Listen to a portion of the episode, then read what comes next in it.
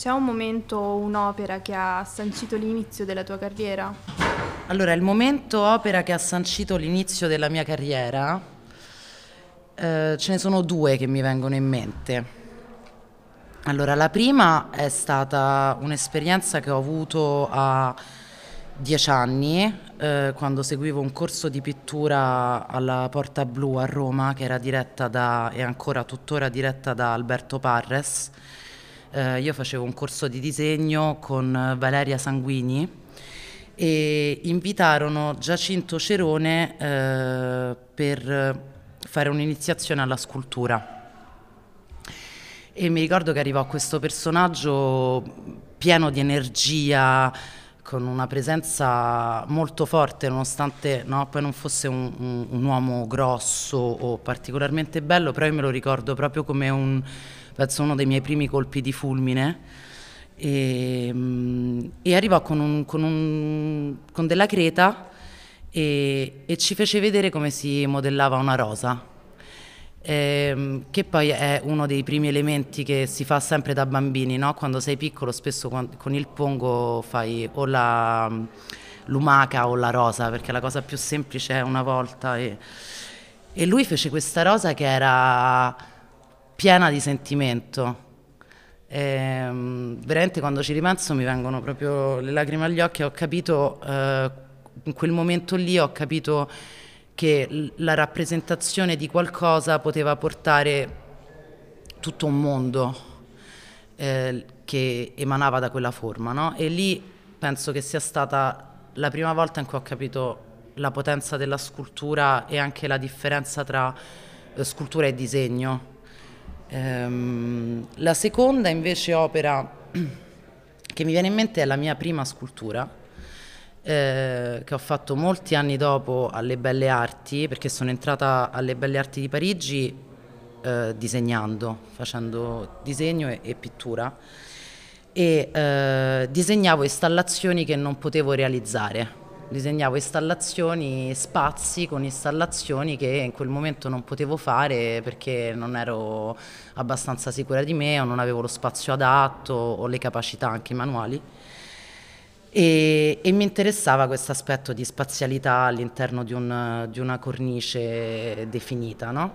E, e un giorno decisi invece di portare fuori da, dal disegno una scultura che era un uovo in una gabbia, quindi una forma ovale tridimensionale in questa gabbia, e che si teneva solamente con un perno sotto, quindi sembrava quasi in lievitazione all'interno della gabbia. E la esposi eh, in una galleria pubblica delle Belle Arti un giorno che si chiama Journée Portes Ouvertes, giornate porte aperte, in cui il pubblico, la città, poteva entrare dentro scuola e vedere i lavori degli alunni. E a turno eh, controllavamo la sala, quindi ci davamo degli orari, e io quel pomeriggio dovevo controllare la sala dove c'era la mia opera e quella di altri studenti del mio atelier, che era l'atelier di Elsa Caio. E entrò questo signore, si avvicinò alla mia scultura, mise le mani dentro alla, alla gabbia e si mise a scuotere l'uovo, per, immagino, per vedere come, come, come era retto. Come... Eh, io mi alzai così impauritissima, perché poi era un oggetto preziosissimo per me, era la prima volta che facevo un'opera, di, di, perché era, poi era molto grande, era, era alta un metro e venti con questa scultura, e l'uovo era stato veramente complicato da realizzare. E, e gli dissi: no, basta, cioè, la smetta, per cortesia, la smetta. E lui mi rispose: è fatta per questo, e se ne andò. E io raccontai questo evento alla mia professoressa, e, e lei mi disse: sai, se tu adesso vuoi iniziare a fare scultura devi essere cosciente, e qui ci rileghiamo alla, alla prima sensazione, alla prima opera di cui parlavo, ehm, che quando posizioni un oggetto nello spazio, all'interno di uno spazio pubblico che è attraversato dalle persone, tu stai rubando uno spazio vitale di un altro umano, no? Stai occupando lo spazio, e quindi il rapporto che c'è tra il pubblico e la scultura è per questo che è molto diverso da quella che c'è con un quadro che ha parete, quindi fondamentalmente tu inconsciamente non stai facendo questo gesto di occupare questo spazio. E da lì ho iniziato a lavorare su opere eh, che avevano proprio questo, questo aspetto concettuale di fondo, sempre questa presenza. Infatti spesso i miei lavori sono ehm, tarati su, su, sull'altezza, sulla mia altezza, poi un metro e settanta che è più o meno l'altezza media, un metro e sessantacinque diciamo così, però insomma l'altezza lì, e, e comunque di fondo ho sempre questo pensiero del, dell'idea di incontro. No, e poi la, la storia di questa scultura è anche divertente perché ehm, io all'epoca ero fidanzata con un artista più anziano di me, che era alle Belle Arti con me, però stava finendo, stava finendo gli studi, e, ed ero molto angosciata perché vedevo che non aveva un futuro dopo la scuola, non aveva una lira, dormiva a casa mia, c'era lo studio dentro il mio salone, c'era completamente, vabbè, insomma una situazione post-accademica complicata. Io ero al terzo anno, dicevo, oddio, tra due anni finisco scuola, cosa farò? Non ho una lira, faccio la cameriera. E quindi trovai un bando, che è il bando di Arte Laguna, che all'epoca era la sua quinta edizione, quindi una mostra a Venezia dedicata ad artisti under trentacinque, eh, con un'iscrizione a pagamento. E, e c'era una sezione under venticinque, no? Io avevo ventidue anni, e, e dissi vabbè, mando l'uovo in gabbia. Quindi mi ricordo di notte così a trovare, avevo fatto, una mia amica aveva fatto una Polaroid che avevo scannerizzato per avere trecento D P I, ma in realtà l'immagine era un po' sfocata. Comunque tutto sta che, che mi hanno presa, e, e io ero completamente disorganizzata per portare questa scultura enorme a Venezia, quindi mi organizzai con il papà di questo fidanzato, mettemmo la, la, perché non avevo la patente, mettemmo questa scultura in macchina e facemmo questo viaggio da Parigi a Venezia in macchina. E la cosa bellissima è stato l'arrivo a Venezia. Avevamo organizzato questo, questo trasportatore che si chiama Brunello, di cui mi hanno dato il contatto le direttrici del premio e con cui sono rimasta in contatto per anni. Perché? Perché nella mia naivete io avevo pensato all'andata ma non avevo pensato al ritorno. Quindi ormai la scultura era a Venezia, dopo questo mese di mostra, neanche, mi sembravano venti giorni, ed era esposta all'Istituto Culturale di Romania, mi sembra, e mi chiamarono dal premio, mi dissero guardi signorina, lei deve venire a, a recuperare la scultura. Io non sapevo come fare, e quindi eh, iniziai a scrivere delle mail a tutte le persone che conoscevo, e conoscenti anche soprattutto di mia madre, e trovai una casa dove portare questa scultura. E fondamentalmente questa storia durò tre anni, cioè per tre anni io regolarmente tornavo a Venezia e spostavo la scultura con Brunello in tutti gli androni di palazzi o, oppure in case di persone che volevano, che erano d'accordo per ospitare la scultura. Quindi, e, e ogni volta è nata questa cosa molto carina, eh, quando andavo a Venezia a spostare la, la scultura compravo una cartolina con una gondola e disegnavo la scultura sulla gondola e la mandavo a mia madre. Quindi mia madre adesso ha una collezione di queste cartoline che corrispondono a tutte le volte che è stata spostata la scultura. E, e poi dopo molti anni eh, l'ultima persona che, che l'aveva accolta eh, decise di comprarla, e quindi adesso è rimasta in una, in una casa a Firenze. C'è una mostra tua o che hai visto che ricordi di più?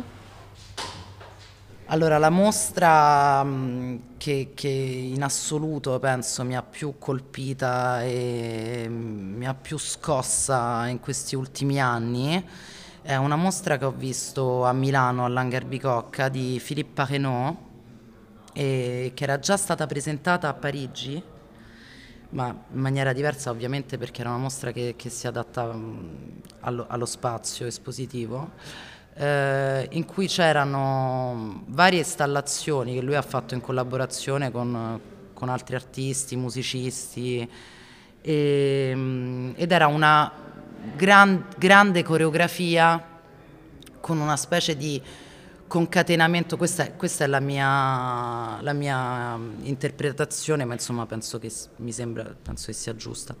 Eh, era come un concatenamento di eventi eh, legati, diciamo, un, un evento provocava l'altro, e quindi veramente ogni installazione funzionava come un, eh, quasi, un, quasi come quando cadono i domino, no? un, un rapporto di causa e conseguenza, o comunque di installazioni interdipendenti. e, ed è la mostra in cui ho passato più tempo. Sono entrata la mattina e sono uscita praticamente a, a chius- alla chiusura del, del, del, del centro d'arte, insomma de, dell'hangar.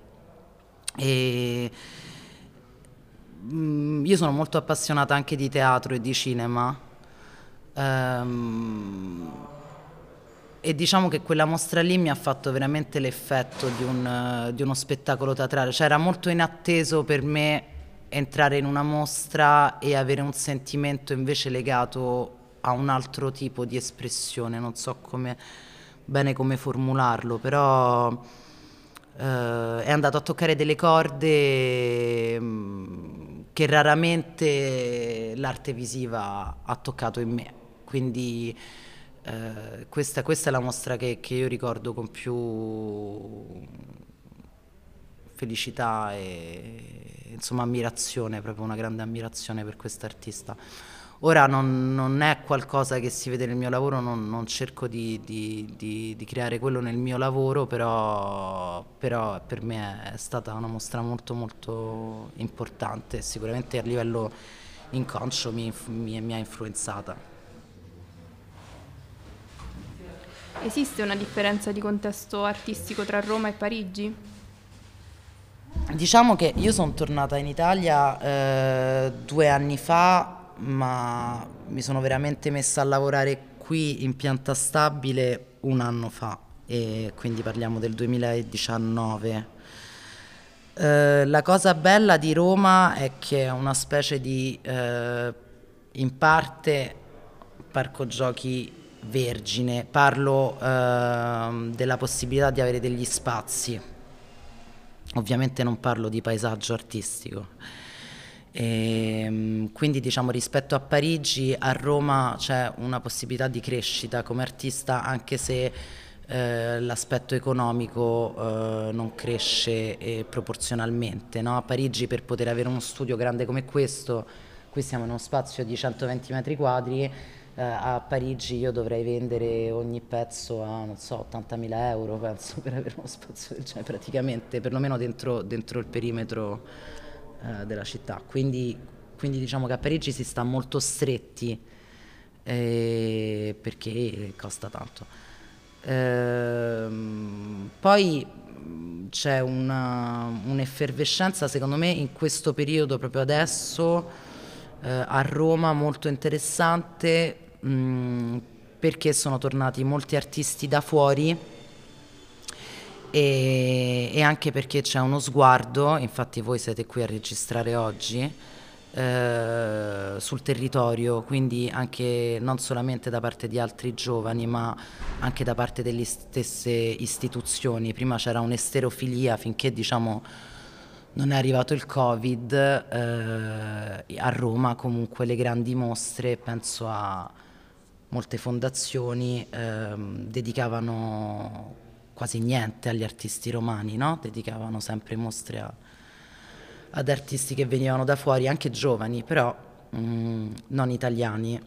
Questo è un fenomeno, non so quando risale esattamente, però insomma questo è un dato di fatto, e mi sembra che invece con il Covid siamo stati obbligati, e secondo me è un aspetto molto positivo di questo evento, Uh, siamo, sono stati, siamo stati obbligati a, a guardare più al territorio, e quindi uh, c'è non solo uh, movimento da parte degli artisti che già c'era prima, ma mh, soprattutto uno sguardo che si gira sugli artisti, e quindi come, è come quando il, il, il fenomeno emerge nel momento in cui viene osservato. Era un fenomeno che già c'era, però con il Covid siamo osservati, e quindi magari ci muoviamo anche di più, perché ovviamente quando poi è un pubblico che si interessa a quello che fai c'è anche un'energia diversa, e questo è quello che sento eh, rispetto a Parigi in questo, in questo momento preciso. Uh, invece la Francia, mh, sicuramente stare dieci anni lì eh, mi, ha, mi ha formata a, a pensare diversamente, nel senso che eh, c'è comunque un modo di un'organizzazione, comunque un modo di fare fronte alla vita professionale di un artista, eh, un po' più organizzato, nel senso che è molto difficile che in Francia cambino dieci giorni prima, faccio degli esempi concreti, eh, ti cambiano il giorno di un ver- la data del vernissage dieci giorni prima. A Roma mi è capitato, ma è una cosa impensabile a Parigi. Ehm, c'è meno elasticità, cioè è, è tutto più eh, organizzato e più... Eh, diciamo che è anche un, un periodo un po' difficile, perché io non sto lì da due anni e in questi due anni ci sono moltissime rivendicazioni in atto, moltissimi movimenti anche da parte degli artisti, eh, perché il mondo della cultura in Francia è molto istituzionale, elitistico nel, nell'organizzazione e ehm, diciamo ci sono una serie di rivendicazioni da parte degli artisti e dei lavoratori del mondo dell'arte, perché eh, non vengono considerati abbastanza e, e a me piacerebbe essere lì in questo momento e partecipare a questo movimento, perché effettivamente c'è molto spazio ma po- poco riconoscimento, proprio parliamo a livello anche economico e di, proprio di diritti dei, dei lavoratori nel mondo della cultura. In questo senso la Francia è abbastanza ipocrita rispetto all'Italia. Uh, strutturalmente nel mio lavoro mh, penso che st- l'Accademia delle Belle Arti di Parigi eh, mi abbia fatto uscire magari da un, una visione un po' più accademica che avevo in Italia, no? Dell'arte. Quindi io sono cresciuta qui, poi sono andata lì e lì mi hanno un po' aperto su, su, su cos'è l'arte contemporanea e su come... come muoversi con i medium che abbiamo a disposizione oggi, no? E come e quanto ti ha influenzato vivere tra due città? E il fatto di essere divisa tra due città eh, ha influenzato molto il mio lavoro a livello sia concettuale che eh, strutturale, proprio plastico, di processo, perché appunto il mio essere nomade tra queste due città ha in realtà... Mh, fatto emergere in me una serie di pensieri sul, sul nomadismo, su un nomadismo che comunque eh, identifica la nostra generazione, eh, forse non adesso appunto con il Covid siamo diventati tutti sedentari, con le cose cambiano molto in fretta, però quando ho iniziato a, a lavorare e a, e a creare delle opere che volevo che andassero nel mondo, pensavo sempre a chi le avrebbe possedute e, e quindi mi sono ho iniziato a riflettere sulle installazioni come delle installazioni elastiche, cioè più che site specific, più che lavorare sullo site, sul site specific e quindi un'opera proprio adattata a un luogo e quindi che diventa mh, fissa per quel luogo lì, un'opera invece che, si può, che, che sia site specific ma che si possa adattare ogni volta a luoghi diversi. E, e da quello sono nati appunto gli orizzonti. Poi tra l'altro prima stavamo parlando del linguaggio, gli orizzonti in qualche modo sono delle frasi, cioè io do al proprietario, a chi possiede l'opera, una serie di elementi e lui a seconda del posto dove le installa crea una, una composizione che, è, che si adatta al luogo, no? Quali sono i tuoi materiali? Il rapporto con la materia, cioè la scelta dei materiali, ehm, sono legati a una preoccupazione rispetto al tempo, nel senso che mh, ovviamente le opere sono una traccia del presente per, per il futuro anche, e quindi è importante per me usare dei materiali contemporanei. E il cemento è un materiale che viene usato moltissimo, eh. Due terzi dei, dei palazzi che vengono costruiti nel mondo, o comunque delle costruzioni nel mondo, sono fatte di cemento dagli anni sessanta fino ad adesso, diciamo, con l'industrializzazione, no? Quindi è, è un materiale ormai antico, perché c'ha più di, di cent'anni, però comunque che, che rispecchia una, un'abitudine contemporanea e, e in più ha delle, ha delle qualità plastiche che a me eh, interessano molto, nel senso che è camaleontico, il, il cemento si, ha, si, si impadronisce delle caratteristiche del materiale su cui lo coli. Se lo coli per esempio sul vetro lui si vetrifica, eh, se lo coli sulla plastica lui diventa liscissimo come la plastica, e se lo, se lo metti sul legno prende il tortellino. Questo è anche il gesso, però il cemento in maniera diversa. E mi interessava in questi ultimi anni che il materiale con cui veniva creata un'opera raccontasse la storia della sua produzione, quindi una traccia formale del suo rapporto col mondo. Non so se, infatti, le conchiglie, per esempio, sono nate dopo, dopo un po' che facevo questa ricerca di calcare il mondo, e la forma della conchiglia in realtà fa riferimento ai fondali marini, perché per produrre il cemento si prende la sabbia dai fondali. Adesso, diciamo, abbiamo un po' esaurito, non tutte le scorte, ma gran parte dei fiumi. Prima si prendeva la sabbia di fiume, e o comunque c'erano delle carriere da cui si prendeva la sabbia, e adesso invece esistono queste navi che raschiano i fondali, e quindi c'è questo rapporto di mutamento del paesaggio visivo, quindi l'erezione di, di, di palazzi,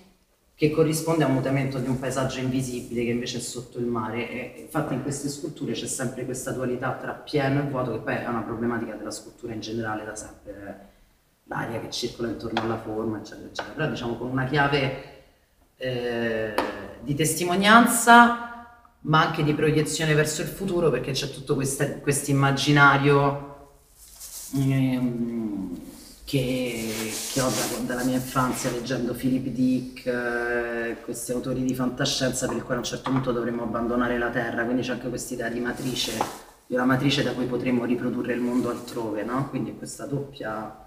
doppia temporalità del lavoro.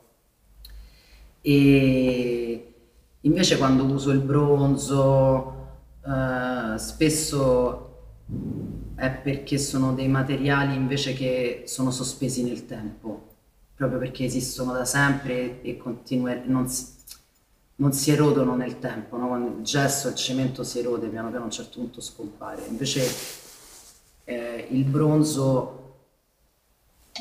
È un, quando, quando tu vedi una scultura è un incontro, una forma di incontro. È un, è una, la scultura è tridimensionale, lo dicevo nell'altra domanda, e quindi occupa uno spazio vitale, no? Il tuo, il tuo spazio io lo occupo con una scultura, quindi è un incontro con, con, con un'entità. L'incontro con il bronzo, l'incontro con un elemento in bronzo, per me provoca uh, un sentimento di, di sospensione temporale, proprio perché non è un materiale che tu riconduci a un'epoca ben precisa. E, e quindi, diciamo, le, le, le scelte dei materiali sono dettate da questo, dalla loro mh, plasticità, dalla loro qualità plastiche e dalla loro storia e mh, il loro utilizzo, che veicola delle informazioni. Com'è nata la residenza del duemiladiciassette sulla nave cargo?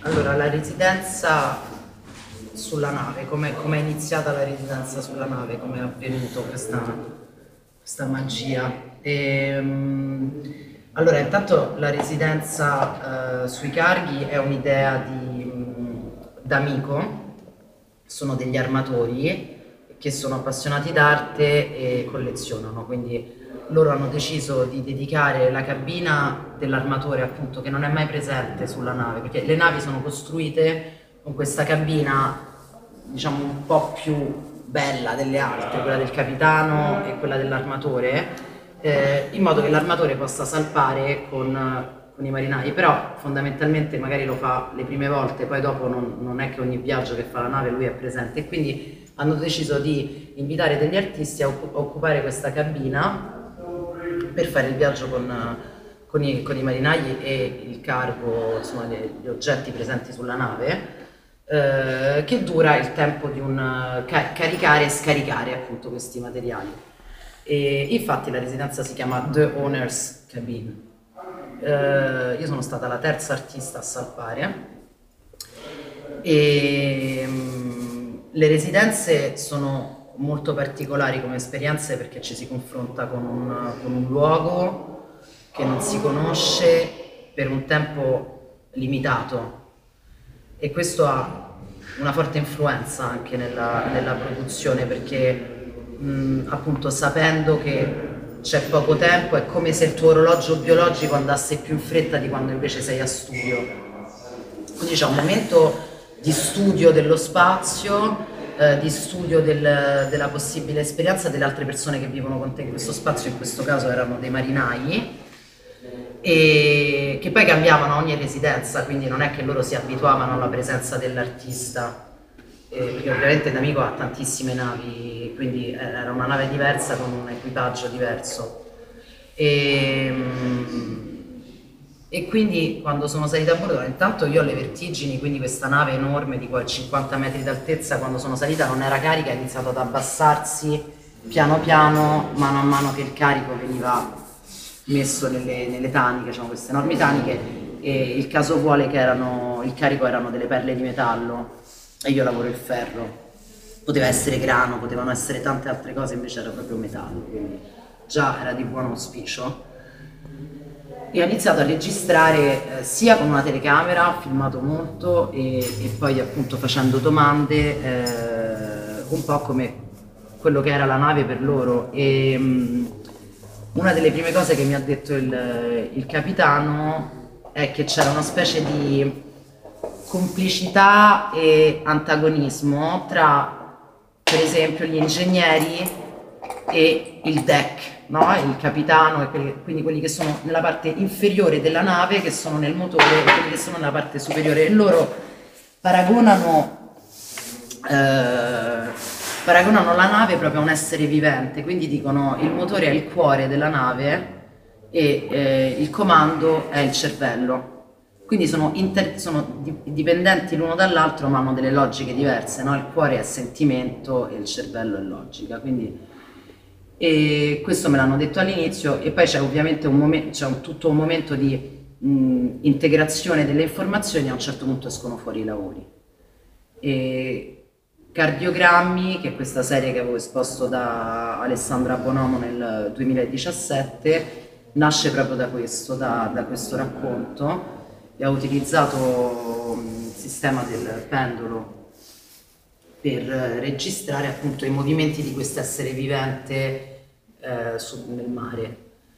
E la cosa interessante, prima parlavamo di, di linguaggio e di, e di, e di legame, è che eh, questi disegni, quando li ho poi mostrati ai marinai, hanno creato in loro tantissimo interesse, perché gli permetteva di ricordarsi di giornate particolari, cioè loro erano capaci di leggere dall'oscillazione, dal disegno che aveva creato la penna oscillando, in che giorno era stato registrato, qual era il giorno in cui avevo fatto, avevo fatto fare quel disegno, perché in realtà non ho fatto niente, ho semplicemente provocato, cioè ho semplicemente organizzato i materiali, cosa che tra l'altro faccio spesso, organizzare i materiali e poi loro fanno un po' da soli, no? Anche con i mondi, le conchiglie è sempre così, organizzo il collasso e poi il collasso lo fa il gesso, lo fa il cemento.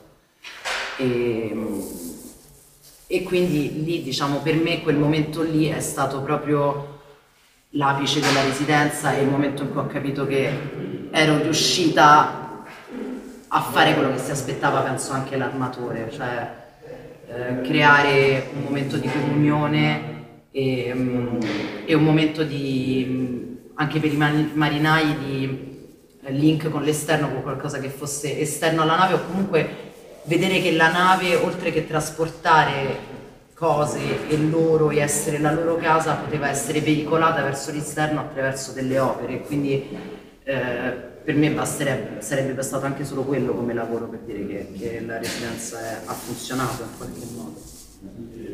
Quali sono i tuoi progetti per il futuro? Allora, i miei progetti futuri, che saranno forse passati o in corso quando pubblicherete il podcast, sono una mostra in duo con Delfina Scarpa da Alessandra Bonomo a Roma, che inaugurerà intorno al quindici febbraio e andrà avanti per un mese, eh, e una mostra sempre in duo a Roma con Alessandro Gianni a Spazio Mensa, che è uno spazio indipendente aperto da poco.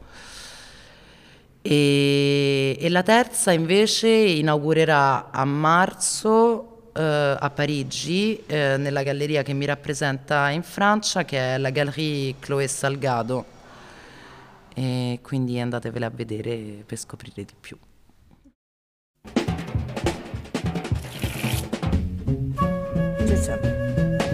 ça. C'est ça. La femme de l'anglo est une anglote. La femme de l'amigo est une amigote. Avec son pote, elle dansote.